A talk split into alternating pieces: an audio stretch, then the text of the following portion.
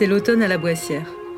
Avant même que ne se propagent et ne se confirment les rumeurs de reconfinement, on sentait vraiment un changement d'ambiance. Sur l'espace public, on a vu beaucoup de joueurs. Les enfants autour des nouveaux jeux installés durant l'été qui rencontrent un grand succès, et puis les basketteurs sur le terrain rénové toujours durant l'été par Empower Nantes. On a vu aussi beaucoup de dealers que la présence policière, nombreuse ces dernières semaines, a poussé à quitter les abords de la pataugeoire pour un carré d'immeuble un peu plus loin. Ce mot même de dealer, on le prononce ici, mais les habitants et les professionnels l'évitent le plus souvent. Ils évoquent la question des conflits d'usage de l'espace public en ne nommant pas les activités illégales. Le plus souvent, on parle des jeunes, comme si cette catégorie floue d'âge disait en soi les enjeux d'usage et d'appropriation de l'espace public. La question de l'occupation de l'espace public en rejoint bien une autre, mais pas celle directement de la jeunesse, plutôt celle des perspectives qui lui sont offertes. Le sport joue un rôle très important et depuis longtemps dans ces territoires structurés par les inégalités qu'on a pris l'habitude d'appeler les quartiers, les quartiers sensibles, les quartiers politiques de la ville, les cités. En réponse à ces dénominations, on a créé d'autres mots pour désigner les espaces sportifs. On parle de city-stade, de terrain multisport, de skate-park. À la Boissière, le basket a une importance historique, même si le foot n'est jamais très loin. Qu'il soit pratiqué en loisir ou en compétition, le sport occupe le corps et l'esprit dans des territoires où, lorsqu'on a plus de dix ans et qu'on est trop grand pour les jeux d'enfants, il n'y a pas grand-chose à faire. Alors que l'extérieur et les activités forment les rares opportunités de sortir du logement. Et puis, au-delà de la pratique, il y a aussi les encadrants bénévoles qui encouragent et conseillent dans des domaines qui dépassent la pratique sportive. Dans cet épisode, on retrouve Johan, qui travaille à l'association Empower Nantes et qui a porté le projet de la rénovation du terrain de basket. On va découvrir Ladybug, la street artiste qui a conçu et réalisé l'habillage du terrain avec les habitants et les habitantes. Puis il y aura aussi Mehdi, Mathieu et les autres joueurs qui occupent le terrain de la Boissière. Enfin, il sera question d'une famille dont on vous a déjà parlé dans La Bonne Cage. La famille David, dont Christine de la résidence autonomie est l'une des nombreux membres. On l'entendait parler de la place du basket dans sa famille dans l'épisode huit consacré à l'histoire du quartier. On va creuser le sujet aujourd'hui en compagnie du fils et du petit-fils de l'un des fondateurs du club de basket de Nantes-Nord. Alors, pour une dernière fois avant de se reconfiner, nous voilà en route pour la Boissière. Boissière. Boissière. Mais déjà, j'ai un toit sous la tête, c'est bien. Disons que je suis bien chez moi, mais enfin, euh, je veux un peu plus grand quand même. Ah. J'ai une petite retraite. Les jeunes ici, ils font quoi? Ils se cachent. Quand j'étais jeune, justement, au Chêne des Anglais, on se moquait beaucoup du quartier de la Boissière. Quartier de vieux, euh, on les appelait les ch'tis. Parce que Nantes, c'est quand même pas Marseille, hein. Faut pas raconter l'histoire. La Bonne Cage, un podcast de Frédérique Letourneux et Elvire Bornand. Le tout premier épisode de La Bonne Cage était consacré au municipal. Mais lors de nos premiers pas dans le quartier, c'est d'un autre vote dont il avait été question. Sur les portes d'immeubles, une affiche annonçait un vote des habitants pour le nouvel habillage du terrain de basket. Ça avait lieu le mercredi vingt-deux janvier. On y allait, et sur le terrain, on a fait la connaissance de Johan et Sylvie, devenus depuis des figures familières de ce podcast, car ils jouent un grand rôle dans le quartier. Ah, t'as déjà voté? Oui, j'ai déjà voté. Bah toi aussi, Sylvie, t'as voté deux fois. Donc toi, t'as voté pour lequel? Et toi, deux fois, nous a compté pour trois fois. Je veux pour, hein. T'as voté une fois, t'as voté... C'était celui que tu préfères? Euh, en fait, c'est pas, c'est pas que c'est celui que je préfère, en fait, c'est, c'est que ça fait euh, plus euh, euh, dans les jeux de basket, là. Enfin, euh, ça fait plus euh, les jeux de basket. Enfin, franchement, vaut mieux un truc comme ça que... Comme si on était vraiment à l'intérieur. Voilà. Ah, moi, comme ça bien. Fait un vrai terrain, quoi. Ouais. Et toi, tu joues au basket? euh, Non, moi, je joue pas au basket, moi, je suis athlée et handball. C'est lors de ces premières discussions qu'on a commencé à réaliser l'importance des espaces collectifs extérieurs. Rares sont les balcons à la Boissière et il n'y a pas de rez-de-jardin. Pour s'aérer, pour jouer, il faut sortir. En écoutant Johan et en regardant autour de nous le terrain de basket, les deux terrains de foot et la pataugeoire, on prend conscience du rôle des espaces de sport et de loisirs dans le quartier, mais aussi de leur état de délabrement. Donc ici, c'est le terrain de basket de la Boissière. Euh, le terrain, comme tu peux le constater, il est situé au cœur du quartier. entre le tramway, le centre commercial, le centre socio-culturel et le lycée. Donc il y a énormément de passages et c'est un, donc un endroit que les gens voient tous les jours. Et l'année dernière, on a commencé à nettoyer, tu vois, les grilles blanches là, elles étaient vertes de moisissure parce que le terrain était laissé à l'abandon. Du coup, euh, donc on a décidé en fait de le nettoyer et puis d'en faire ce projet de fresque pour que d'un endroit super moche, on le transforme en endroit super joli. Et comme je t'ai dit, vu qu'il est au cœur du quartier, on espère que ça va amener un peu de bonne humeur aux, aux gens de la Boissière. Euh, bah, il faut savoir qu'à la Boissière, il n'y a pas beaucoup d'événements. Tu vois, c'est un quartier quand même où il y a beaucoup, bah, beaucoup d'isolement social, euh, pas que pour les personnes âgées, mais euh, il ne se passe pas beaucoup de choses. Donc euh, on essaie de changer euh, ça. Euh, on espère après que ce terrain de basket, euh, au-delà de, du côté esthétique, ça devienne un pôle euh, du basket. Donc euh, on va essayer d'organiser régulièrement des tournois de basket euh, trois contre trois. Tu vois, c'est la nouvelle discipline qui est devenue olympique euh, cette année. La mairie encourage beaucoup ce, cette discipline et tout. Donc euh, voilà, moi j'ai un réseau dans le basket euh, assez important. Donc euh, je pense qu'on pourra faire vraiment quelque chose et, et du coup ça va aider pour le dynamisme du quartier. Le plus important, c'est l'image du quartier.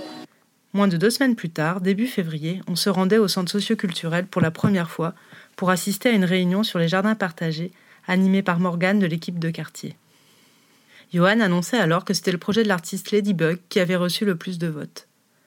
Un enfant de primaire qui passait devant nous pour aller au soutien scolaire criait alors son enthousiasme, se présentant comme le plus grand fan de Ladybug à la Boissière. Le projet retenu par les habitants et les habitantes est composé de deux raquettes. Les lames de parquet, elles, sont reproduites en peinture, avec quatre visages au centre, ceux de joueurs américains. Michael Jordan, LeBron James, Stephen Curry et Kobe Bryant.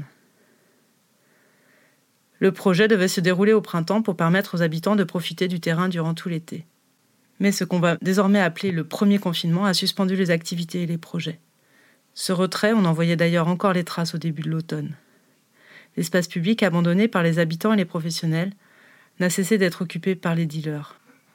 Lorsqu'on est revenu au milieu du printemps, on ne voyait qu'eux aux abords de la pataugeoire. Après plusieurs échanges plus ou moins conflictuels, on a même fait imprimer sociologues sur des vestes à capuche, pour expliquer et justifier pourquoi on était là avec nos cahiers, nos appareils photos et nos micros. Cette sensation de revenir, de renégocier sa place, on n'est bien évidemment pas les seuls à l'avoir éprouvée. Pour toutes les structures du quartier, il a fallu réoccuper l'espace public, quand les règles sanitaires le permettaient, et de revoir maintes et maintes fois sa copie au fil de leur évolution. Le vingt-neuf juin, c'était un lundi, on arrivait sur le terrain de basket pour documenter le lancement du projet. On y retrouvait Johan, Ladybug, les habitants et les jeunes engagés dans le cadre du dispositif Plan de Job, qui propose des missions rémunérées à des habitants des quartiers dits prioritaires. Quelques jours avant ce début de chantier, la municipalité avait fait intervenir des agents pour tracer les lignes de surface de jeu. Rien que de voir le marquage au sol avait surpris les joueurs qui avaient cherché à en savoir plus. C'est ça. Moi, je m'y attendais pas. Parce que, en gros, euh, je sais pas, j'étais là depuis mes dix ans et le terrain, il était toujours comme ça. Genre, il a jamais changé. Il n'y avait même pas de ligne. Les lignes. Et puis là, quand je vois les lignes, je fais, oh, il se passe quoi là? Et puis là, j'arrive, je vais à l'agence et ils me disent, ouais, on va refaire le terrain, on va faire avec quatre portraits. Je suis, oh, putain. Tu vois, dans la tête des, des gamins, enfin, pour moi, je suis encore comme un gamin quand je vois ça.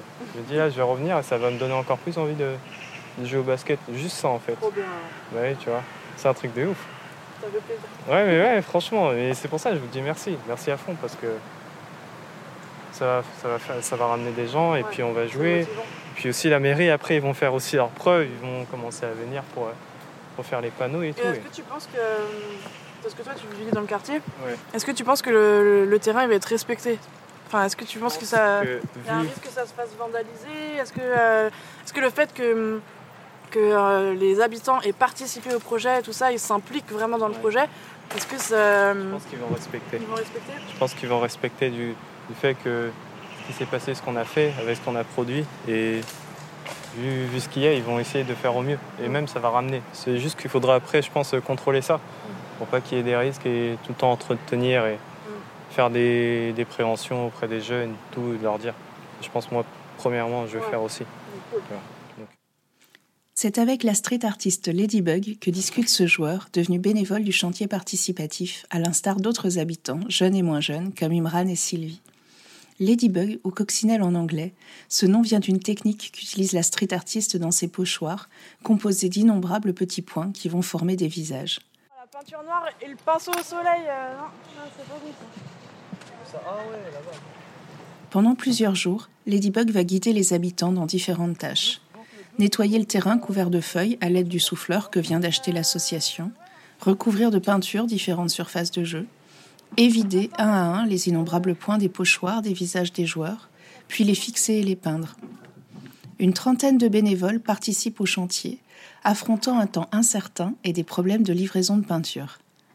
À tous les stades de ce chantier, Ladybug prend le temps d'expliquer sa manière de travailler et les gestes à maîtriser pour pouvoir participer. Ce sont des temps joyeux de sociabilité entre enfants et adultes sur le terrain. La technique de pochoir. Oh là, tout sans cœur. Ah mais il en restait alors. Ouais, je t'en ai laissé... Euh, j'ai laissé trois trucs à... Que... Je vais mettre en route. Alors non, la technique, c'est, c'est euh, une main en dessous. On va chercher deux chaises, on va être mieux. Tu appuies ? Non, non, regarde-moi. Une main en dessous. Ouais. Tu pousses vers le haut. Non, regarde-moi, regarde-moi, je termine l'explication. Tu pousses, tu tires. Sauf que tu vas voir, il y a des endroits où ça reste bloqué comme ça. Ouais. Il faut tirer à l'opposé. D'accord. Si tu tires comme ça, ça va, ça va bien déchirer. Là, tu vois. Parce qu'après, on va taguer. On pourra taguer. On dit plus taguer, ça se dit plus ça taguer. J'ai une meilleure idée. Regarde, ah, ça, on va faire ce dessin. Yoann, j'ai, j'ai une meilleure technique. C'est quoi ? Bah, tu passes et t'arrêtes et à un moment, tu la reprends. Comme ça ? Hop, comme ça. Okay. Ah, ta technique, elle est grave bien. Ah, tu fais tous les trous comme ça et après tu les arraches tous. Bah, c'est mieux. Ouais. Après, tu fais comme ça. Ouais, après, faut aller doucement quand on les arrache. Ouais, faites doucement. Hein. Et là, on fait ça, ça. Tu les one, ça ne peut que faire. Attends, je vais te donner une autre boîte pour. Euh, parce que là, aïe, là, c'est trop serré. Là, c'est trop serré. Ça, ça, ça. Il est à l'école, l'autre là, Johan. Ça, ça. Il s'est fait virer de cours. Mais, mais si, il m'a dit qu'il était viré de cours jusqu'à vendredi. C'est un mytho. Il a dit vendredi, il va pas en cours. Mais c'est un mytho, oui, je te dis. Mais vous mettez dans celle-là. Mais si, il a, il a, fait, il a répondu à la preuve. Et il répondra à la preuve, c'est quoi ? Du coup, il s'est bagarré avec elle. Ce chantier prend fin mi-juillet. Il ne devait durer qu'une semaine, mais la météo n'a pas vraiment simplifié les choses. Au fil de l'été, on voit de plus en plus de joueurs se retrouver sur le terrain. Au mois d'août, on accompagne Mathieu du centre socio-culturel qui fait un tour de quartier pour interroger les habitants sur leurs besoins dans le cadre du renouvellement du projet associatif du centre. Lorsqu'on arrive au terrain de basket, Mehdi est en train de jouer. Mathieu engage la conversation. C'est un quartier, quoi. C'est, on est bien dedans, quoi. Ouais. Il y a de la vie, quoi. Ouais. C'est pas, c'est pas des quartiers privés ou des trucs D'accord. comme ça, vous voyez. Est-ce que ça change un truc qu'ils aient refait le terrain de basket, par exemple ? Pour moi, oui. Pour moi, ouais, ça ouais, change. Pourquoi ? Bah, parce qu'avant, le terrain de basket, il était éclaté, quoi. Excusez-moi du terme, il était pourri, quoi. Il puait la merde. Il y avait des trous partout. Euh... Il y avait des paniers, il y avait même plus les filets. Il y avait des paniers cassés, des trucs comme ça. C'est pour ça. Bref. Ça rappelle rien, quoi. Au bout d'un moment. Et ouais, je trouve que ça fait plaisir pour les petits et pour les grands, quoi. Moi, je me posais une question tout con. Le marquage comme ça, ça te trouble pas, toi ? Le marquage comme ça ? Ouais, la raquette euh, en version hyper carrée euh, et euh, quoi, le fait de pas euh, quoi, le marquage qui ressort pas plus que ça. Non, pour moi c'est bien. Ouais. C'est, c'est un terrain normalement. Pour moi, c'est même pas un terrain où il faut jouer parce qu'il y a des stars dessus dessinées, quoi. Il y a Michael Jordan, Kobe Bryant, euh, LeBron James, ouais. Des trucs comme ça. C'est pour ça. Ah ouais. Et pour moi, c'est un comment dire ça ? C'est un art, quoi. C'est pas. Ouais. Faut pas jouer dessus, mais moi je m'en fous.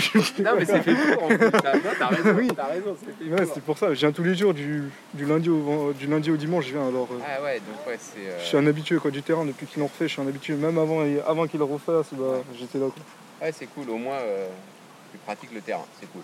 Bah, ça change. Parce ouais. que pour les petits, même, même les petits qui viennent jouer au foot souvent ici, à la place du terrain, là il faudra le refaire, le terrain de foot en plus. Ouais. Euh, parce qu'il y a le terrain qui est là, là qu'ils ont, voilà, qu'ils ont fait il y a quelques années, ouais. mais le Le petit terrain qui est là-bas, il est, il est, euh, il est jamais utilisé. Le seul truc qu'il y a, c'est les jeunes qui sont, qui bédavent, excusez-moi ouais, le terme, ça, qui bédavent là-bas c'est et c'est ça, tout ouais, quoi. C'est ça, c'est le, c'est, c'est la... Ils dealent juste là-bas et. C'est ça, c'est le point de business. Ouais, ouais ils dealent, mais Moi, je veux pas me prononcer, je veux pas avoir de problème, non, non, même si je les connais, mais ouais, non, puis après, ça, voilà, le truc. Ça. Mais c'est pas un terrain de foot, quoi. Pas, voilà, il ah, non, si, euh, ici, il y en a qui tapent des foot dessus, ah, mais ouais, c'est rare, c'est plus rare. Le terrain de basket de la Boissière est toujours ouvert. Un haut grillage l'entoure, mais il y a une ouverture sans porte. On peut y croiser des populations très différentes, quasi exclusivement des garçons, jeunes et adultes, habitants et étudiants des résidences universitaires toutes proches. Nous ne sommes pas du tout familières de la sociologie du sport. Ce qu'on va vous faire partager maintenant, c'est ce qu'on appelle plutôt un raisonnement inductif. On a beaucoup observé le terrain, interrogé les gens qu'il fréquente, et voilà ce qu'on pense avoir compris. Au terrain, on y passe avec ou sans ballon. La plupart des joueurs ne se donnent pas rendez-vous de manière formelle. Ils viennent et ils jouent avec qui est là, en occupant que la moitié du terrain, laissant l'autre libre pour que d'autres puissent s'y installer. Ainsi, par exemple, ce vingt-quatre août, vers dix-sept heures trente, une moitié du terrain est occupée par trois enfants et l'autre par deux adultes. Deux des trois enfants s'amusent ensemble en partageant un ballon pendant que le troisième les encercle en faisant des tours de vélo. Les deux adultes ont chacun un ballon et s'approchent tour à tour pour dribbler et réaliser un tir. Notre échange avec les adultes se limite à ce qui nous autorise à les photographier. Alors on s'approche des enfants pour discuter.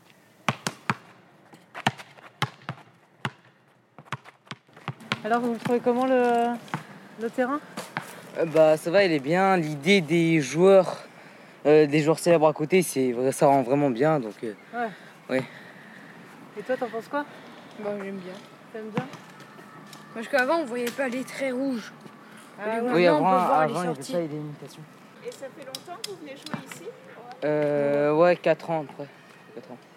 Vous faites des matchs ou, euh, ou comme ça, vous vous donnez une heure, vous vous retrouvez euh... Vous faites des matchs, moi et lui, et sinon, au conseil, c'est... Euh, avant, oui, mais pour le coronavirus, on joue plus trop avec les gens.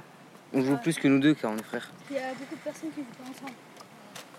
Et avant, quand tu disais on, on jouait à plusieurs, vous vous retrouviez avec d'autres gens, du, ah bah, d'autres copains du quartier ? au... Oui, on allait au terrain de basket et celui qui venait, on jouait avec lui. Mm. C'était au hasard, on se donnait pas de rendez-vous. Et cet été, ça s'est pas refait, ça ? Euh, non. Il y avait moins de gens cet été, tu trouves ? Euh, non, il y avait autant de personnes. Il y en a, ils jouent ensemble, mais non, on préfère jouer tout seul. Le statut donné par les joueurs à leur pratique nous a particulièrement intéressés. L'état de la plupart des espaces sportifs, que ce soit le terrain de basket avant la rénovation ou les deux terrains de foot encore aujourd'hui, ne permet pas une véritable pratique sportive. On y joue, certes, mais on ne s'y entraîne pas vraiment. Et on ne fait pas non plus vraiment de match. Mathieu, un lycéen, a fait l'expérience de la pratique en club lorsqu'il habitait La Réunion. Depuis son arrivée à la Boissière, il retrouve ses amis sur le terrain pour s'amuser. C'est vrai que c'est pas évident aussi de s'entraîner tout seul. C'est mieux quand il y a d'autres personnes. Et voilà. Et vous en avez fait en club ? euh, Du tout. Euh, enfin, avant, quand j'habitais euh, pas à Nantes, parce que moi je viens de La Réunion de base, et j'ai fait un an de club là-bas. Et euh, mais ensuite, je suis venu ici et depuis, je me suis jamais réinscrit. Quoi. Mmh. Voilà. Parce que vous préférez en faire euh... oh ouais, comme ça, par loisir, je préfère. Euh, quand on est en club, on, on donne des directives et tout, et j'aime pas trop. Je préfère vraiment m'amuser que vraiment faire une discipline, en fait. Mmh. Mmh. Et il y a des copains qui le font avec vous, un peu ? Oui. Bah, euh, d'habitude, quand je viens, il y a d'autres personnes, mais là, euh, euh, pas de chance, personne n'a ouais, pu. Ouais.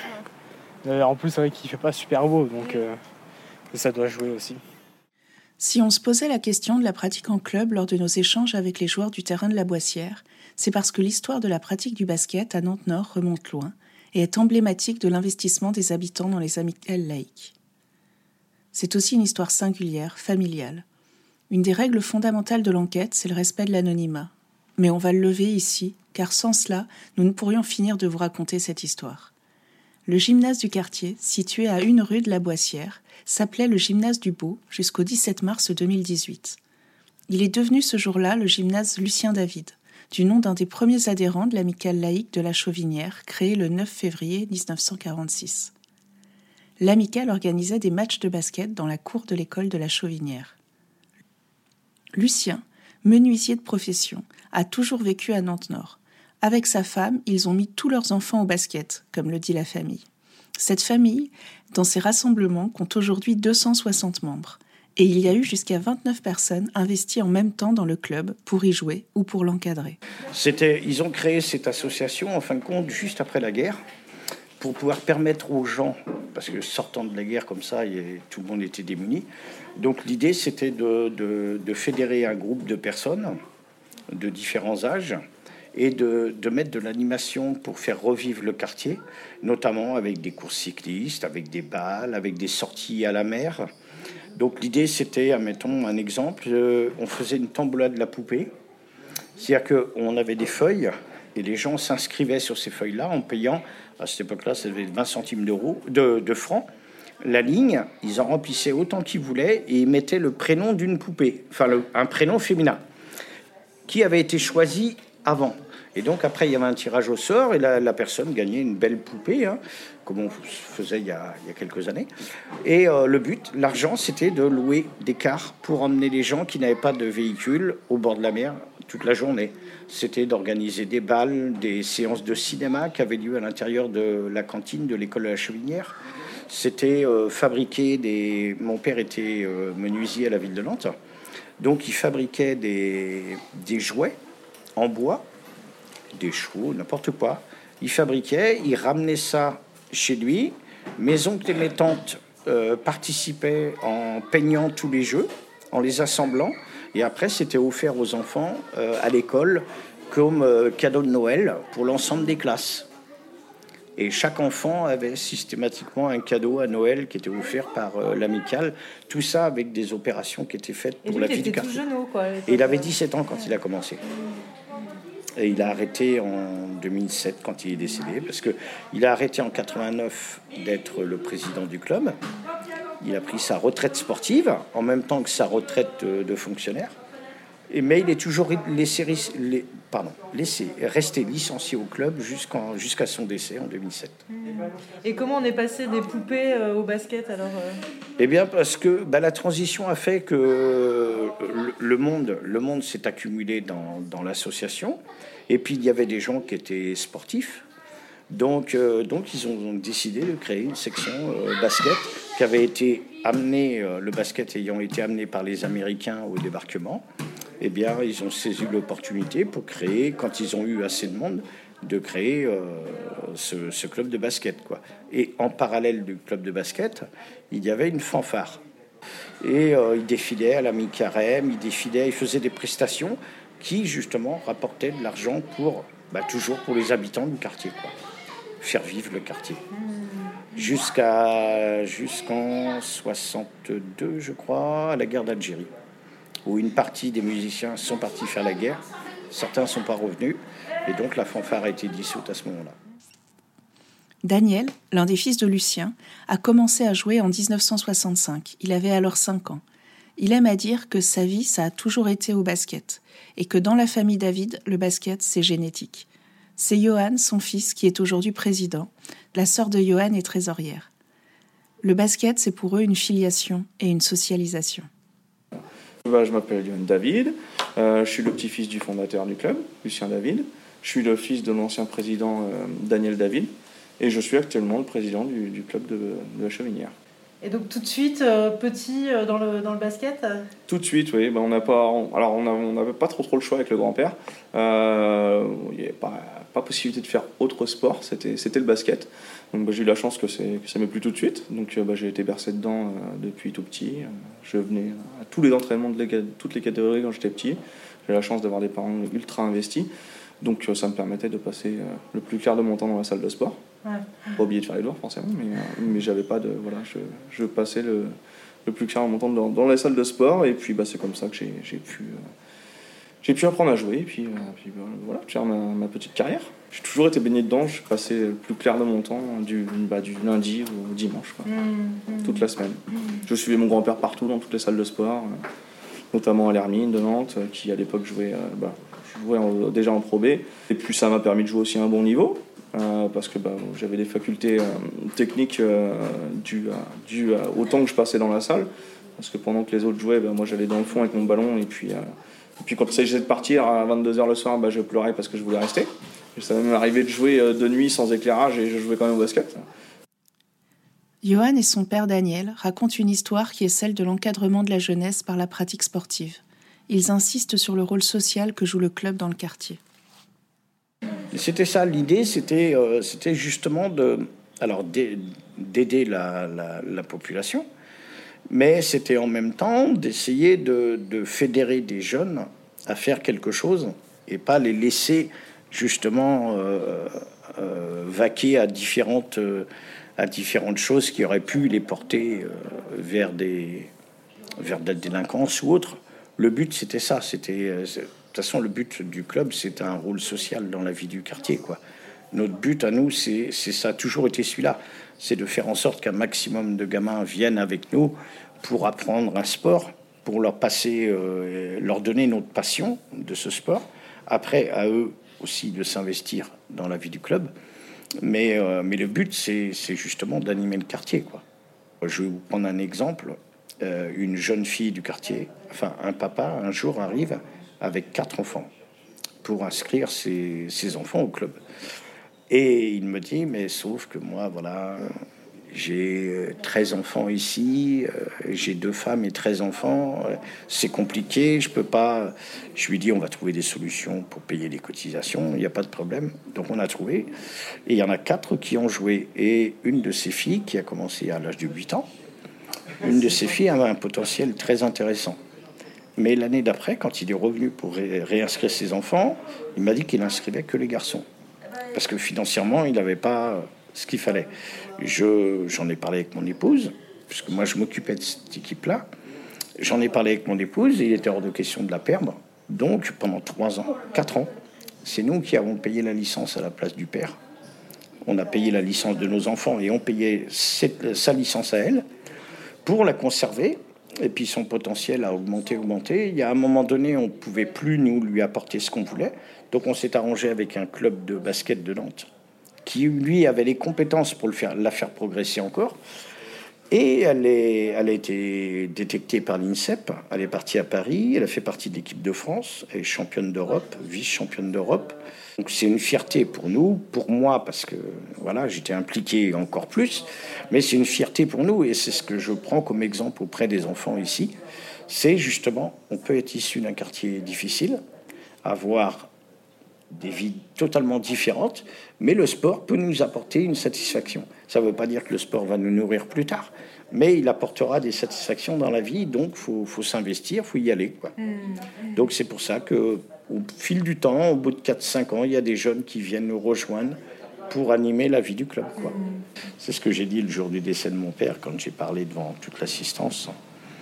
Ah, c'est exactement ce que j'ai dit. Que, j'ai dit que mon père a évité à des dizaines et des dizaines de jeunes de, de mal finir, de prendre des mauvais, des mauvais chemins. Et, euh, et avec euh, et moi, comme mon fils, euh, l'idée, c'est ça. Mmh. C'est de pérenniser ce que mon père a commencé et de garder, justement, dans le droit chemin des enfants, parce que c'est, ça peut déraper très vite. Et donc, euh, bah, si on peut empêcher à un jeune... Chaque année, si un ou deux jeunes, on peut les empêcher de virer dans la bêtise, bah on le fait. Le club a adhéré au dispositif carte blanche de la mairie, qui permet d'aider les familles à payer les cotisations. Ainsi, quarante pour cent des licenciés ne payent que vingt-cinq euros. Cela peut permettre aux familles d'inscrire plusieurs enfants. Le club est aussi en lien avec les associations du quartier qui proposent de l'aide aux devoirs. Dans ce quartier, de nombreux adultes sont ainsi présents aux côtés des familles pour aider les enfants à grandir.